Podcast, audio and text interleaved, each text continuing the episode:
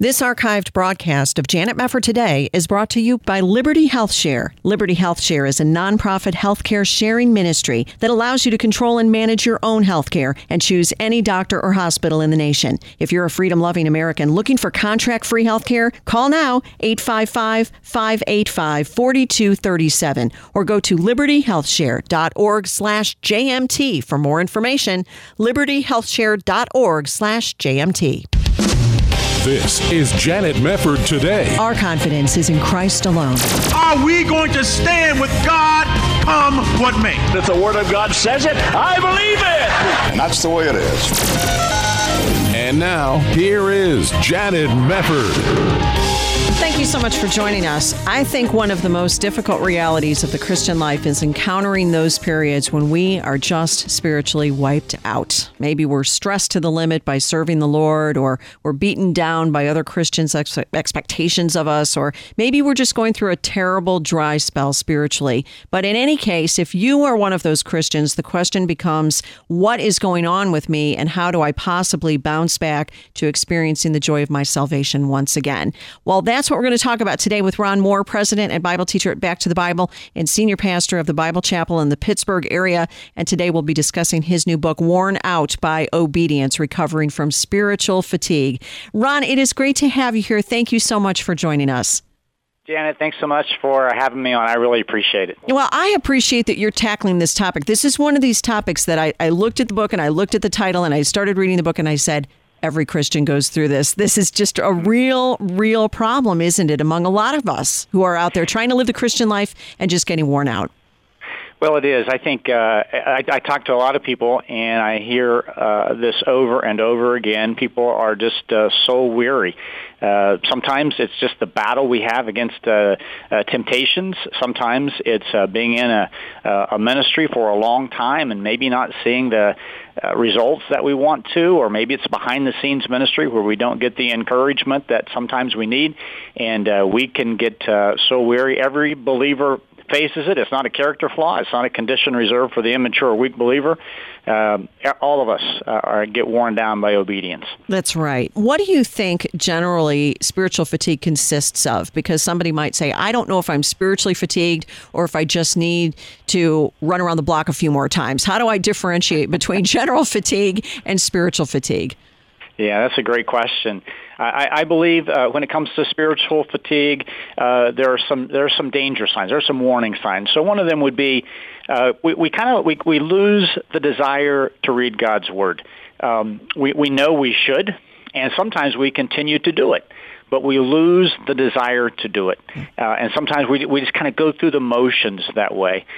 I think another another sign is we're not we're not moved by experiences that used to move us. You know, sometimes you're you're in a worship service or you're at a concert and you hear a song and it just gives it gives you goosebumps. I mean, you're you're, you're moved by that. It brings you to tears. Just this this song, this this uh, hymn or this praise song.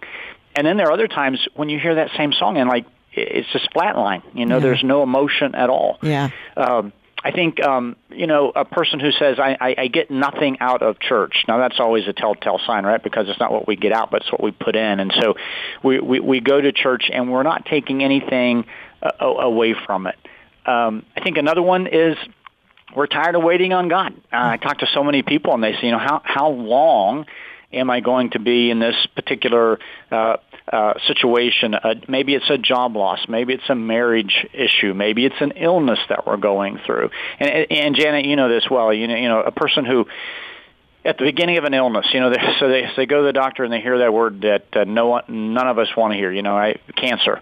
And in the beginning, they're saying, "Man, I, you know, I'm I'm I've, I've never had the the the strength that I have now, and God's gonna God's gonna uh, get me through this, and I'm gonna I'm gonna tackle this with God's strength." And then you then three months into this, you know, it, it's wearing. It's a different story, and they wonder, okay, is is God gonna is God gonna show up? Is He gonna give me what I need? Am, am I ever going to get well? Is this treatment, uh, you know, going to do what we thought it was going to do?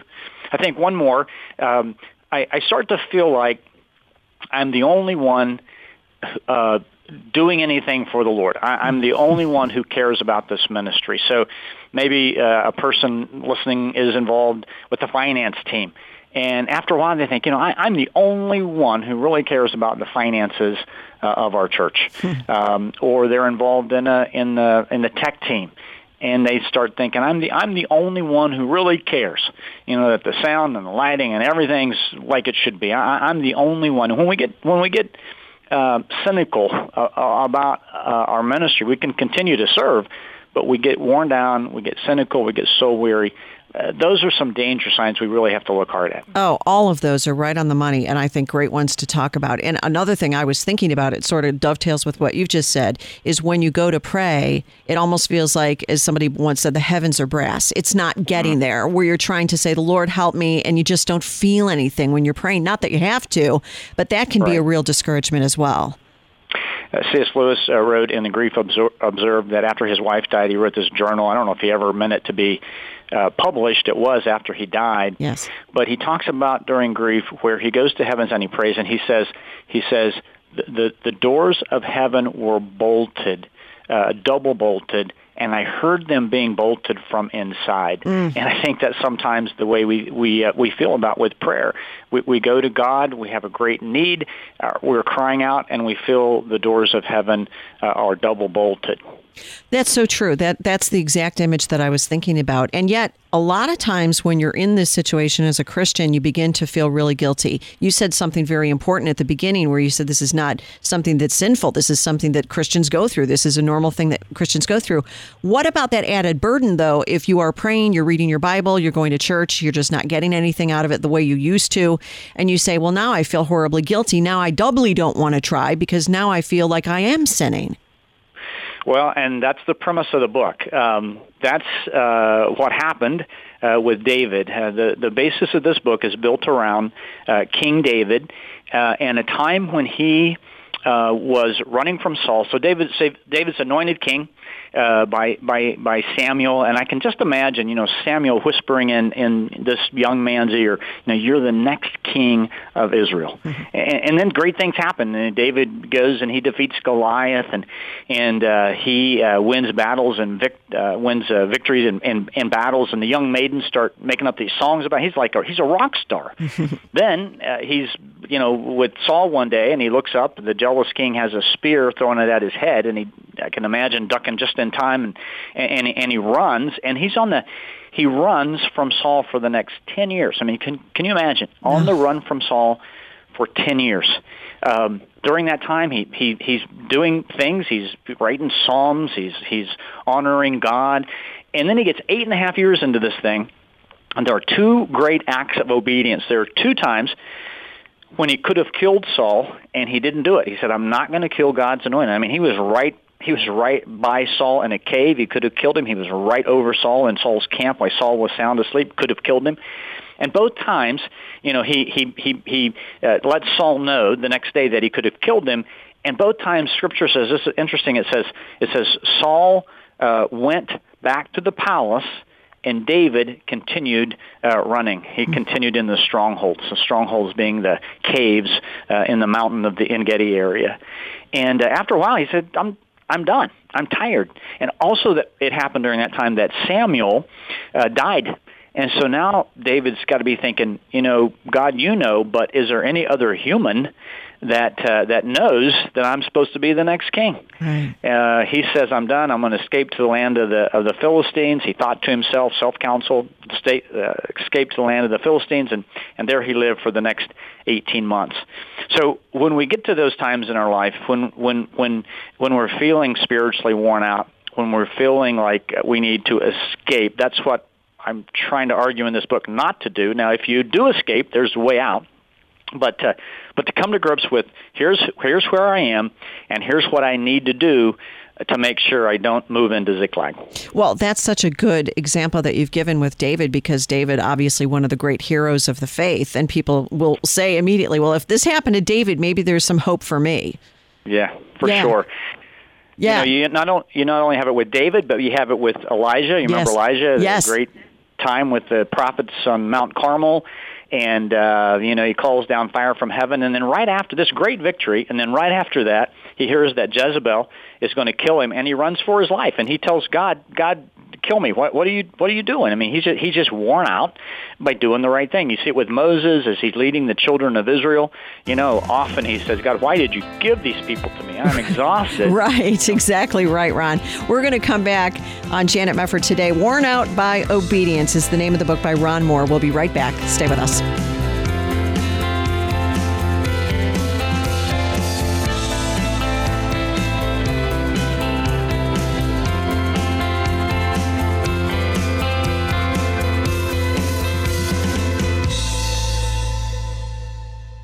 Did you know that over 18 million babies have been aborted worldwide since January 1st? Every single one of these babies died during the COVID 19 pandemic. Why isn't the world declaring these babies as lost? Here's Dan Steiner, the president of Preborn, a ministry dedicated to saving babies' lives from abortion through ultrasound. I sense God's broken heart over the issue of abortion. You see, he sees every little baby that's being formed in the mother's womb, and it breaks his heart to see when the lifetime that he has planned for them is taken from them violently so often. Preborn is the largest provider of free ultrasounds in the United States and the direct competition to Planned Parenthood. Would you help show that these babies' lives are not forgotten? Preborn is there for women in crisis who want to make the right choice, but society tells them that a preborn baby is not a human life. I was afraid. I was scared. I didn't know what to do. Everybody wanted me to have an abortion. Preborn shines light into a mother's womb, introducing her to the beautiful life growing inside of her. When I heard her heartbeat, I decided to keep her.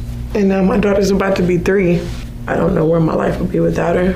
And that ultrasound changed everything for me. It really did. That made it all worthwhile to know that I was going to have a little blessing. The cost of one ultrasound is just $28, or five ultrasounds cost $140. To donate, just call 855 402 BABY. That's 855 402 2229. Or there's a banner to click at janetmefford.com. I'm going to keep my baby, and I'm going to be a great mom. Every baby's life is important. Would you please join with Janet Mefford today and Preborn in the Cause for Life? All gifts are tax deductible, and when you donate, you'll receive an ultrasound picture along with stories of other babies' lives that were spared. Call now 855 402 BABY, 855 402 2229, or there's a banner to click at janetmefford.com. You're listening to Janet Mefford today. And now, here's Janet.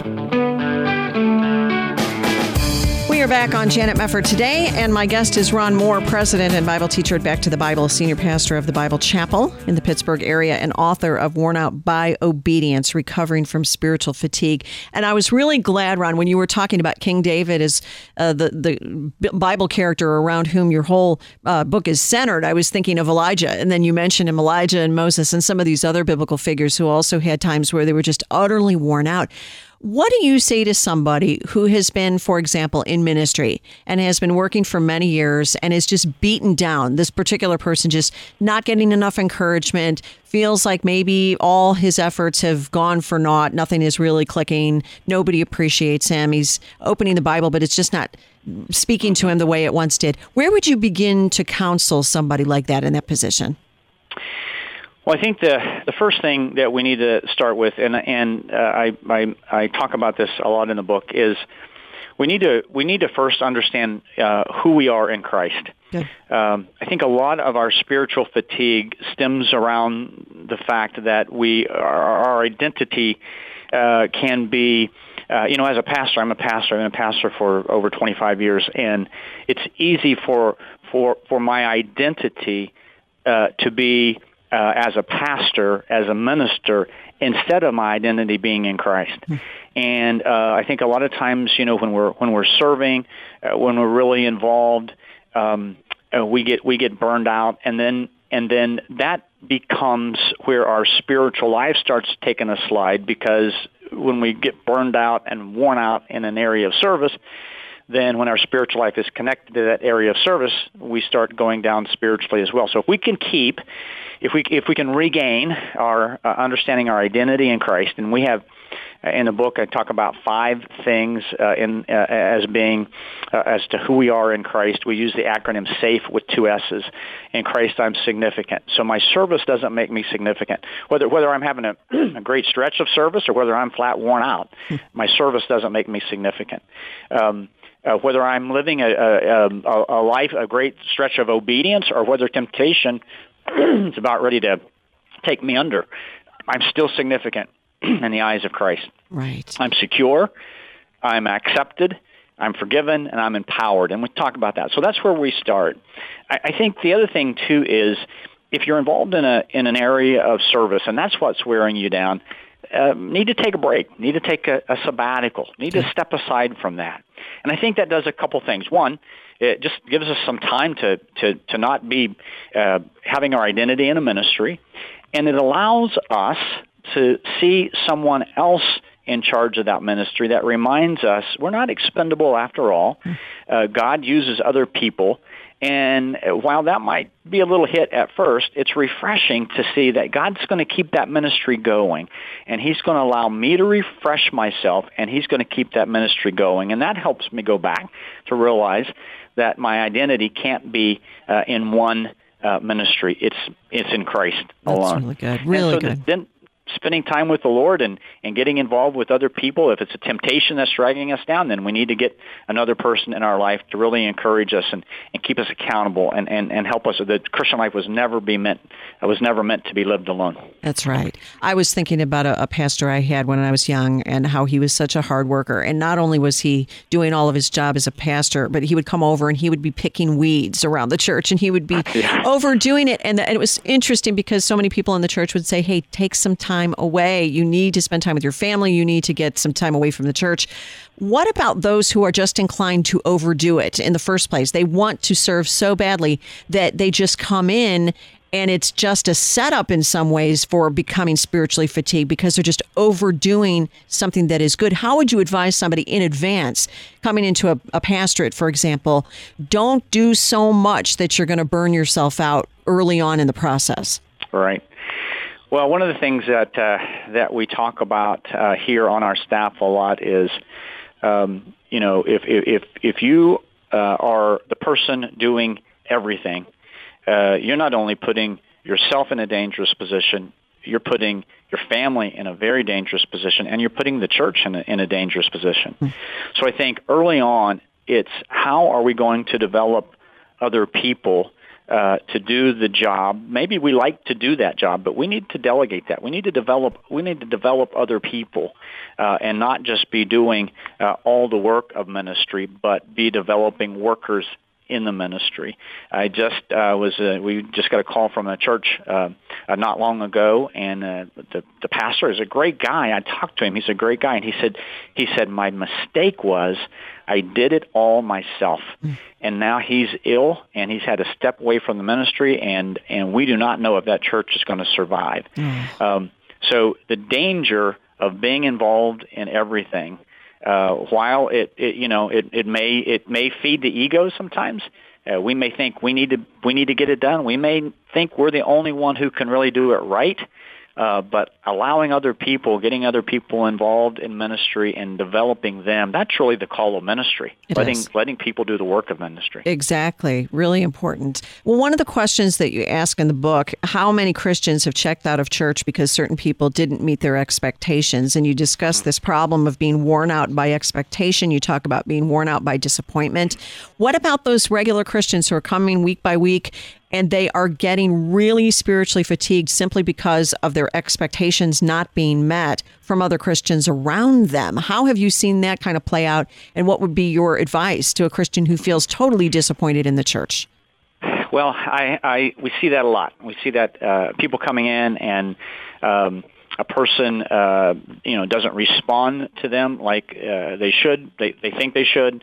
Uh, and uh, um, a need is not met. Sometimes it's as simple, and you know this, Janet. It's as simple as not as someone not returning an email or a phone call or a text in a timely fashion. Yes. and they get upset. Um, uh, first of all, when, when when we put when we put our our hope uh, for significance, when we put our hope for satisfaction in another person, we are going to be perennially disappointed.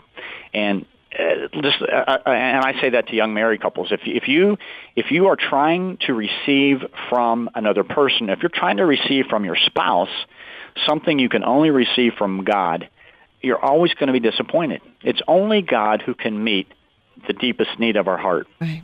So I think the reality is, uh, you know, if you if you if, if you're going to base your Christian walk on other people, uh, you're going to be in for a long, disappointing, hard journey. Yes. When we keep our eyes on Christ, when He's the one we depend on to meet the needs of our heart, then He never sat, He never dissatisfies us. He always satisfies us, and He always gives us just what we need, right when we need it, and He gives us uh, the amount we need to do the things he's calling us to do. He sure does. Well, and, and you talk so much about the grace of crisis, the way that, that you describe it, that sometimes God might use a crisis as his way of bringing you back home. This is something, a bigger picture that a lot of Christians need to hone in on. What is God's purpose in my life by allowing me to walk through this period of spiritual fatigue? What can you tell us about what the Lord does through moments like that? There's a great uh, there's a great part of David's story. He's lived in Ziklag for 18 months. He's lived a life of lies. He's lived a life of cover up, and there's collateral damage to that. He and his men uh, go back to Ziklag one day, and they see the city in smoke. Uh, their wives and children have been uh, taken captive by the Amalekites. And uh, just think about this: that these men, these hard, uh, these hard warriors, these men who have been on the battlefield. I mean, they've seen it all. They've experienced it all. It says in Scripture they wept until they had no strength to weep. then it says they picked up stones and were ready to kill David. And David is alone. He's by himself. And right there, there's this beautiful passage, these few words, but it says David found strength. He's alone. His mm-hmm. men are against him. David found strength in the Lord his God. Right. And sometimes uh, God is all we have, right? Right. And and we learn then in that in that time of crisis when God is all we have, God's all we need. Uh, and it's that time that David in that in that crisis time, he's able to go uh, take. He rallies his men. He goes to the Amalekites uh, by God's grace.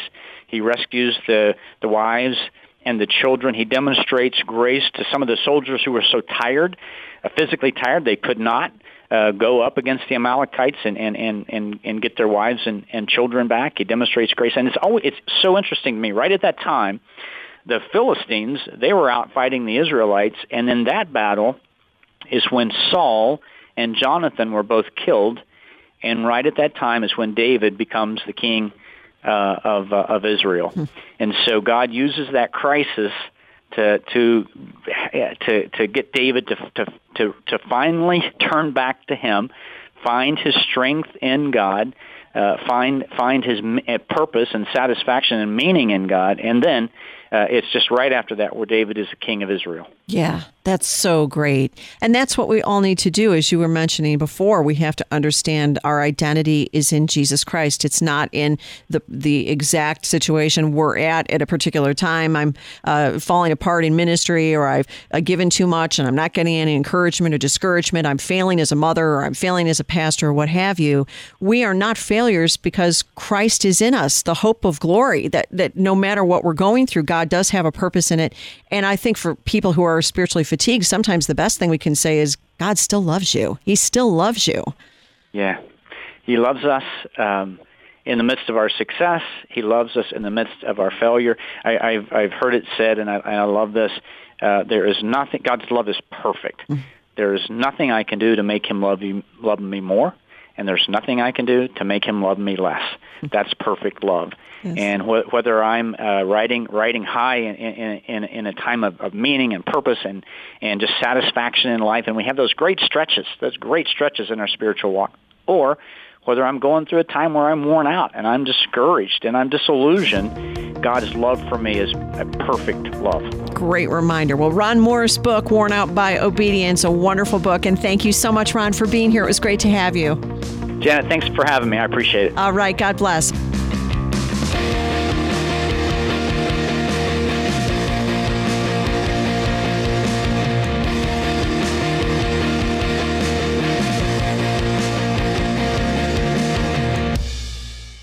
This archived broadcast of Janet Mefford Today is brought to you by Liberty Health Share. Liberty Health Share is a nonprofit healthcare sharing ministry that allows you to control and manage your own healthcare and choose any doctor or hospital in the nation. If you're a freedom loving American looking for contract free healthcare, call now 855 585 4237 or go to libertyhealthshare.org slash JMT for more information. libertyhealthshare.org slash JMT.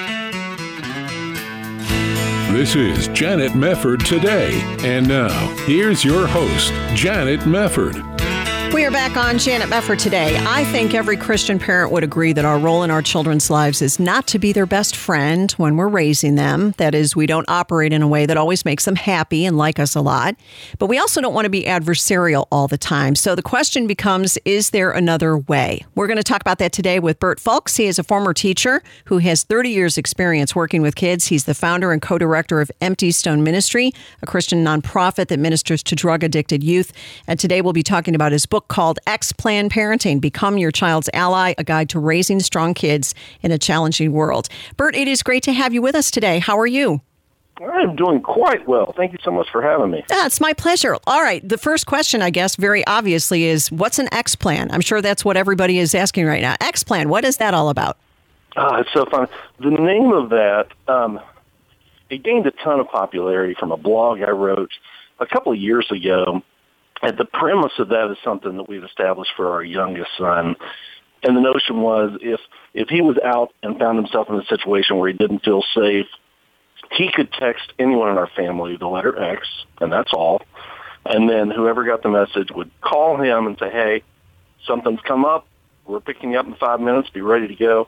So it, it was kind of our rescue plan that uh, could get him out of the sticky situation, and uh, um, and allow him to save some face with his friends as he grows and develops, and we teach him to navigate those those waters. Right. Um, so, so that it grew out of that basically. But the funny thing was, there was a whole philosophy behind just the letter X. It wasn't, you know, just a random letter. We picked that for a purpose.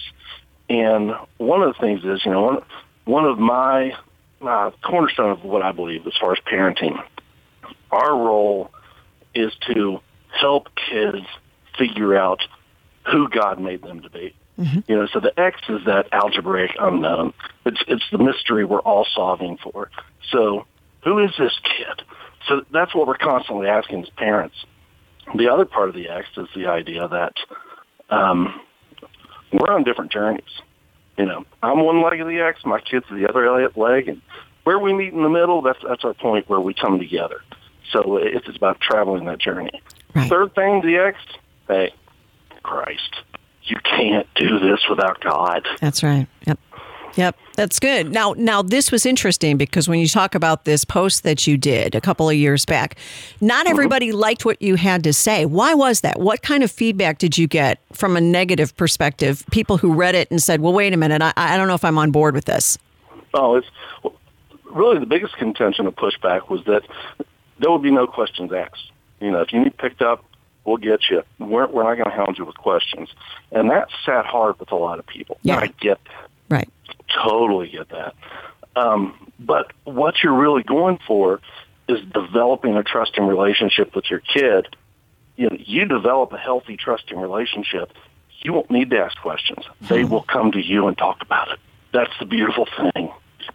So it was a different strategy. It wasn't so much that you were against knowing what was actually going on in your son's life. It was that you wanted to build some respect and trust with your child such that he could come to you and tell you. Has it worked out that way in, oh, in his life? Absolutely. And funny, just uh, two days ago, there had been something that he and I had been discussing. And um, he came to me the day after our discussion, and he said, Dad, I um, what I said to you wasn't totally accurate, and I, I kind of kind of tweaked the truth a little bit here. And he totally came up and offered that. So yeah, you know, you you start nurturing and developing that kind of relationship. You give them some freedom to screw up and take some risks and make some mistakes. Man, but they got to know that you've got your back. You know, you've got their back. Yeah. They will come to you. They will talk to you. Well, and I, I, would imagine that for a lot of Christian parents who are listening, they're saying, but wait a minute. Okay, if you have a situation where your child is out at a party that maybe he wasn't supposed to be at and there's underage drinking, that's a no no. Of course, we don't want our children involved in that kind of situation. Isn't it the responsibility of the Christian parent to know what was going on and to say, hey, son, you shouldn't have been there in the first place. We're glad that you got out of there. But, you know, wh- what about the moral lesson when you're trying to also be a good parent? How, how do you, how do you navigate that? Uh, one of the things is definitely, I, I think that's going to come up in the discussion. Yeah. You know, it, it, I, I think the kid's going to bring that up at some point, and it gives you the opportunity to talk about it. Um, now, I will say, in, in, in, and of course, that whole idea of that blog post, that's of such a minute portion of the book itself.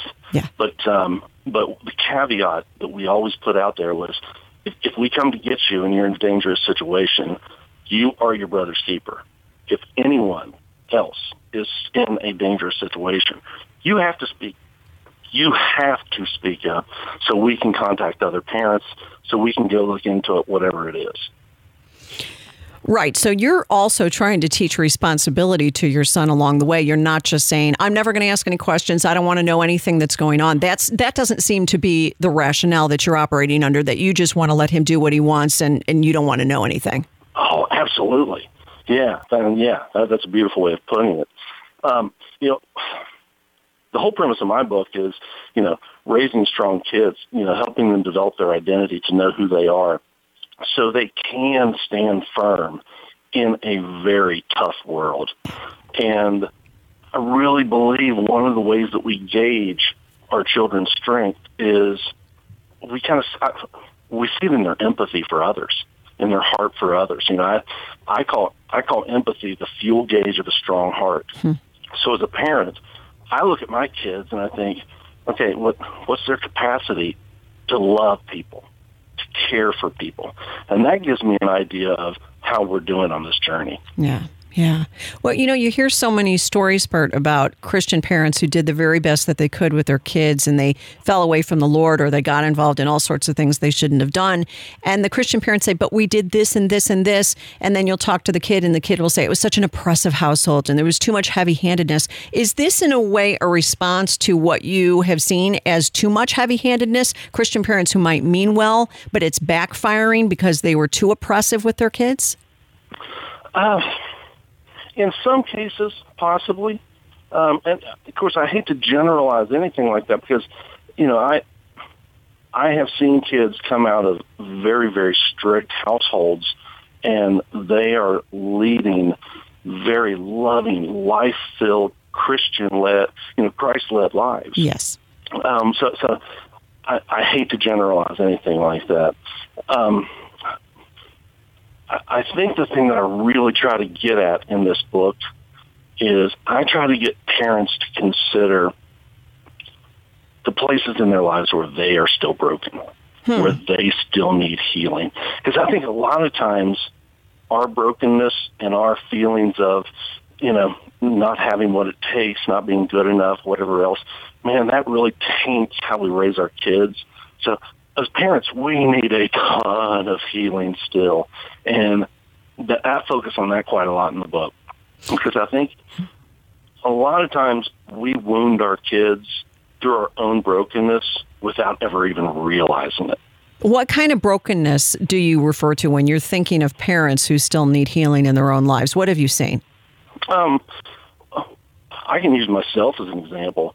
Um, there, there's a story I tell in the book where my oldest son, who's actually getting married next week, when he was six years old and he wants to play baseball, I'm in the backyard with him, just passing ball with him, trying to get him ready for tryouts. I wouldn't let him quit until he had 10 perfect catches and throws. Hmm. We were out there until dark. Hmm. Tears, whining, crying. That had nothing to do with him that had everything to do with my brokenness. And, and I, I relate that to a story of when I played football. And I was a young kid when I got to play football for the first time.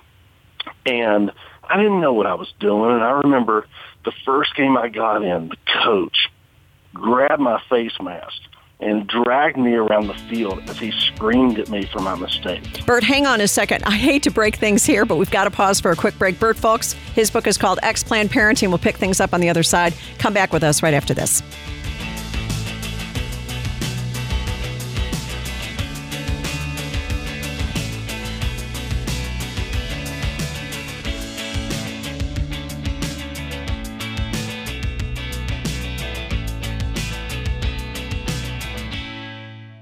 Hi, this is Janet Mefford. Did you miss the deadline to sign up for a healthcare program at the end of 2020? If so, I have good news. A special enrollment period is taking place now through August 15th, meaning that if you're looking to enroll in a new healthcare program for 2021, you can do so without the need for a qualifying event.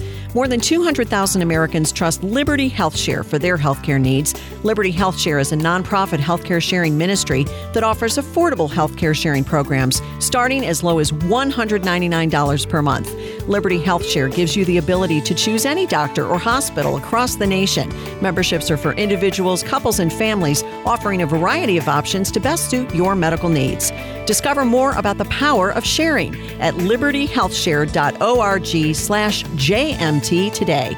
For more information, call 855-585-4237, 855-585-4237, or libertyhealthshare.org slash JMT. Many people in developing nations have no access to desperately needed medical care. That's why Mercy Ships brings volunteers aboard our hospital ship, the Africa Mercy, to give the world's forgotten poor the free medical care they need. We have an immediate need for registered nurses, especially with a pediatric specialty. As a volunteer nurse, you won't just give life altering health care, you'll receive so much in return. It's an amazingly rewarding experience. You'll give hope and make a difference in the lives of those who have virtually no access to medical aid. It's such a fantastic thing to do. Everybody who I've met on this ship either wants to come back and do it again or they're already here for the second, third, or tenth time. So, what are you waiting for? Show mercy to someone today. I would say go for it. Get more information and learn how to apply by visiting mercyships.org forward slash nurses. That's mercyships.org forward slash nurses. You're listening to Janet Mefford today. And now, here's Janet. We are back on Janet Mefford today. My guest, Bert Fulks, he is founder and co-director of Empty Stone Ministry and author of X-Plan Parenting. We're talking about the book and becoming your child's ally and raising strong kids in a challenging world, which is always something that we all strive for as Christian parents. You said something really interesting, Bert, before we had to go to the break. You were talking about the fact that oftentimes when we make mistakes in parenting, it's because parents are dealing with their own issues and perhaps projecting them onto their kids and that's where we can really mess up. And you were talking about your own experience as a kid with sports with football in particular and how that impacted the way that you were dealing with your son and requiring him to have so many perfect throws when you were out playing baseball with him. Wanted to let you finish that story and kind of finish making that point because i thought that was a really good one. Sure, thank you. Um, you know, like I said, as a kid, the coach grabs my face mask. He drags me around the field, and I was humiliated. And just, I, I was so broken inside. And a couple weeks later, I, I quit football. Um, man, that that was buried deep in me. And I made a secret vow that day that I didn't realize until years later as an adult that I would never be unprepared again. Oh, wow. And that's a man that could become a, a heavy burden to bear. And that was that was really affecting how i was parenting my kids. I drove them so hard to do everything right and to be ready. And i thought okay my son's got to be ready for tryouts because i don't want him to ever feel what i felt. Hmm. That's horrible. Yeah. that, that's yeah. terrible parenting. But our own brokenness gets in the way so much of our relationships with our kids. So as parents we got to go back in our stories to figure out where we kind of got pulled off track so we can help our kids find the path that was made for them. And I, and I really believe every kid comes into the world with something unique, something special. God made them to bring something that no one else can bring. And it's our job as parents to help them find that path. That's great. Well, and you see this in a lot of areas. I think a lot of times people will notice with fathers in particular, there's this desire to have a sports star for a child. And maybe it's because dad was a sports star, and maybe it's because dad wasn't a sports star. and moms, you know, moms will have other problems, and there's academic pressure on kids. I want to have the smartest kid, I want to have the most achieved, you know, kid in the universe, and all this kind of stuff. And you really are looking at your kid as living out, you know, you're living your life vicariously through your children. How do you back off from that, though? Because you obviously realized the error that you were making and said, listen, I, I want to become my child's ally. I don't necessarily have to turn my child into the perfect child, not that there is one anyway. What woke you up, and, and how do you get other parents to wake up to that and correct it and, and really see those children, those children that God has given to us as created in His image with His own talents and gifts given to them that they need to discover, and we need to give them the freedom to discover them? I think of a lot of parents, and I know, I'm willing to bet that most, if not all of your listeners are on social media and they probably post stuff about their kids.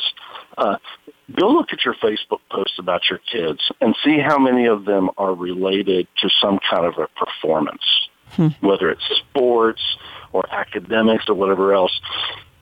I think a lot of times we damage our kids through our praise. And our kids start to equate their performance with their value. Yeah, they do. And that, mm-hmm. that's two totally different things. You know, and as parents, we got to encourage our kids to take some risks in life, teach them that it's okay to fail. Failure's great. We all fail and we all learn from it and grow from it. Um, you know, you look throughout the Bible, you know, all the Bible heroes were pretty big screw ups and failures. Sure. You know, they're, they're great redemption stories because sometimes it wasn't the performance that mattered, but the person. Yeah. And that's what we have to instill in our kids. You know, I'm I'm not celebrating your performance. I want to celebrate you because you're awesome. You bring something special. I love your heart. I love your empathy for others. I love your sense of humor. You know, whatever it is your kid shines, you know, we need to celebrate who they are much more than their performances. Well, that is really important. Absolutely. But how do you see the role of straight up discipline and correction when the Bible talks about you don't exasperate your children, bring them up in the nurture and the admonition of the Lord, Ephesians 6 4? We do have that role as well when our children are young, and we have to discipline them at times and instruct them and correct them. How do you do both? How do you navigate both of those responsibilities to become your child's ally and give that freedom and, and embrace them as the people God created them to be, but also make those corrections that are necessary for being a good parent and creating a future good adult? One thing is, and, and this is from an old, this is something we learned as teachers, you know, because I have a background in teaching. Um, you, you want to pro- provide more guidance and structure early on and then you can lessen up on the reins as they grow. Sure. I've seen I've seen a lot of parents um, who kind of let kids just run wild when they're young, and then they find themselves in crisis mode later, and then it's like trying to stuff a genie back into a bottle when they try to, you know, uh, throw in some discipline. Um, that's hard. So you know, you got to start young in nurturing some self discipline. Mm-hmm. You know, and and kids learn far more from what we do than what we say.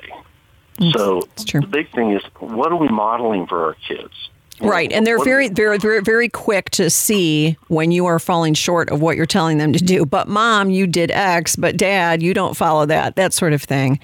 And oh yeah, yeah. But it's also not a bad thing, I think, as a parent to say to your child, "I, I messed up too. Sorry, I'm not perfect. I'm telling you what we all ought to be, but I have to. You know, I'm a sinner as well. I have, I need God's grace and forgiveness too, just as much as you do."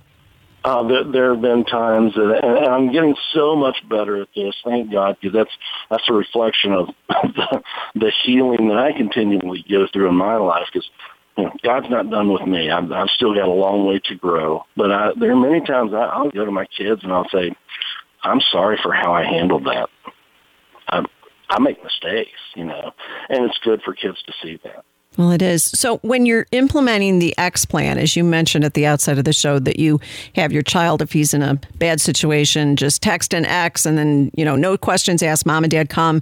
How has that changed things for your child? What kind of long term effect has implementing that plan made for, for your family? Like, how well does it work? I think a lot of people would want to know. For us personally, it, it really hasn't changed our family because it was really just a natural outgrowth of how our family functions. You know, we, we have a really pretty good relationship with our kids. We're pretty open and honest with each other. However, I've heard from parents from all over the world who went to their kids and said, hey, I read about this X Plan thing online. And then they contacted me and said, oh, we had a beautiful conversation about sex drugs, whatever, that we've never been able to talk about before. Hmm. So the thing is, you know, when kids know that you're not trying to be heavy-handed, you're not trying to come at them and trick them, when kids know you genuinely care about them, man, that goes a long way into building those bridges. And, and that's why I talk about you want to be your kid's ally, but not their friend. Yeah. I mean, if, if you need your kid to be your best friend, you need some actual friends. Don't pin that on your right. kid. Right. Oh, yeah, that's exactly right. I, I always say this every time I get on an airplane. I, I see pa- bad parenting in action, and you know, little little kids who just mo- they're running the show. Mom's not running the show, and I do think about that. I think how are those kids going to turn out? Mom can't even handle them at two and three. What are you going to do when they're ah. fifteen and seventeen or sixteen? Oh, I know, I know. It's, it's it, it's kind of sad in a lot of ways, but you know, uh, I, I have a lot of faith, and I pray all the time that uh, kids are flexible and strong enough that most of them will survive in spite of what we do to them. Boy, isn't that true? Boy, isn't that true? And love goes a long way. And that's see, that's what's coming through when I'm listening to you talk about this and going through your book, Bert. And that is you want to have long term this relationship of love and trust with your kids. Yes. Yeah. Yes. Yeah. Absolutely. Um, none of us get it all right. You know, and that's why, you know, I say in the book at one point, I don't write the book as a how-to. You know, I, I really wrote the book to open parents to a lot of new questions, to think about themselves and their own journey and their own relationship with Christ, because that's going to impact your relationship with your kid on that journey you're taking together. That is a really important point, and people can read about it. X Plan Parenting is the name of the book. Become Your Child's Ally, a guide to raising strong kids in a challenging world. And so good to have with us its author, Bert Fulks. Bert, thank you so much for being with us. Really enjoyed the book and enjoyed talking to you. Hey, thank you so very much, Jan. I really appreciate it. Oh, God bless you. Thanks so much, Bert. And thanks for thank being you. with us. Thank you. And thanks for being with us on Janet Mefford today. We'll see you next time.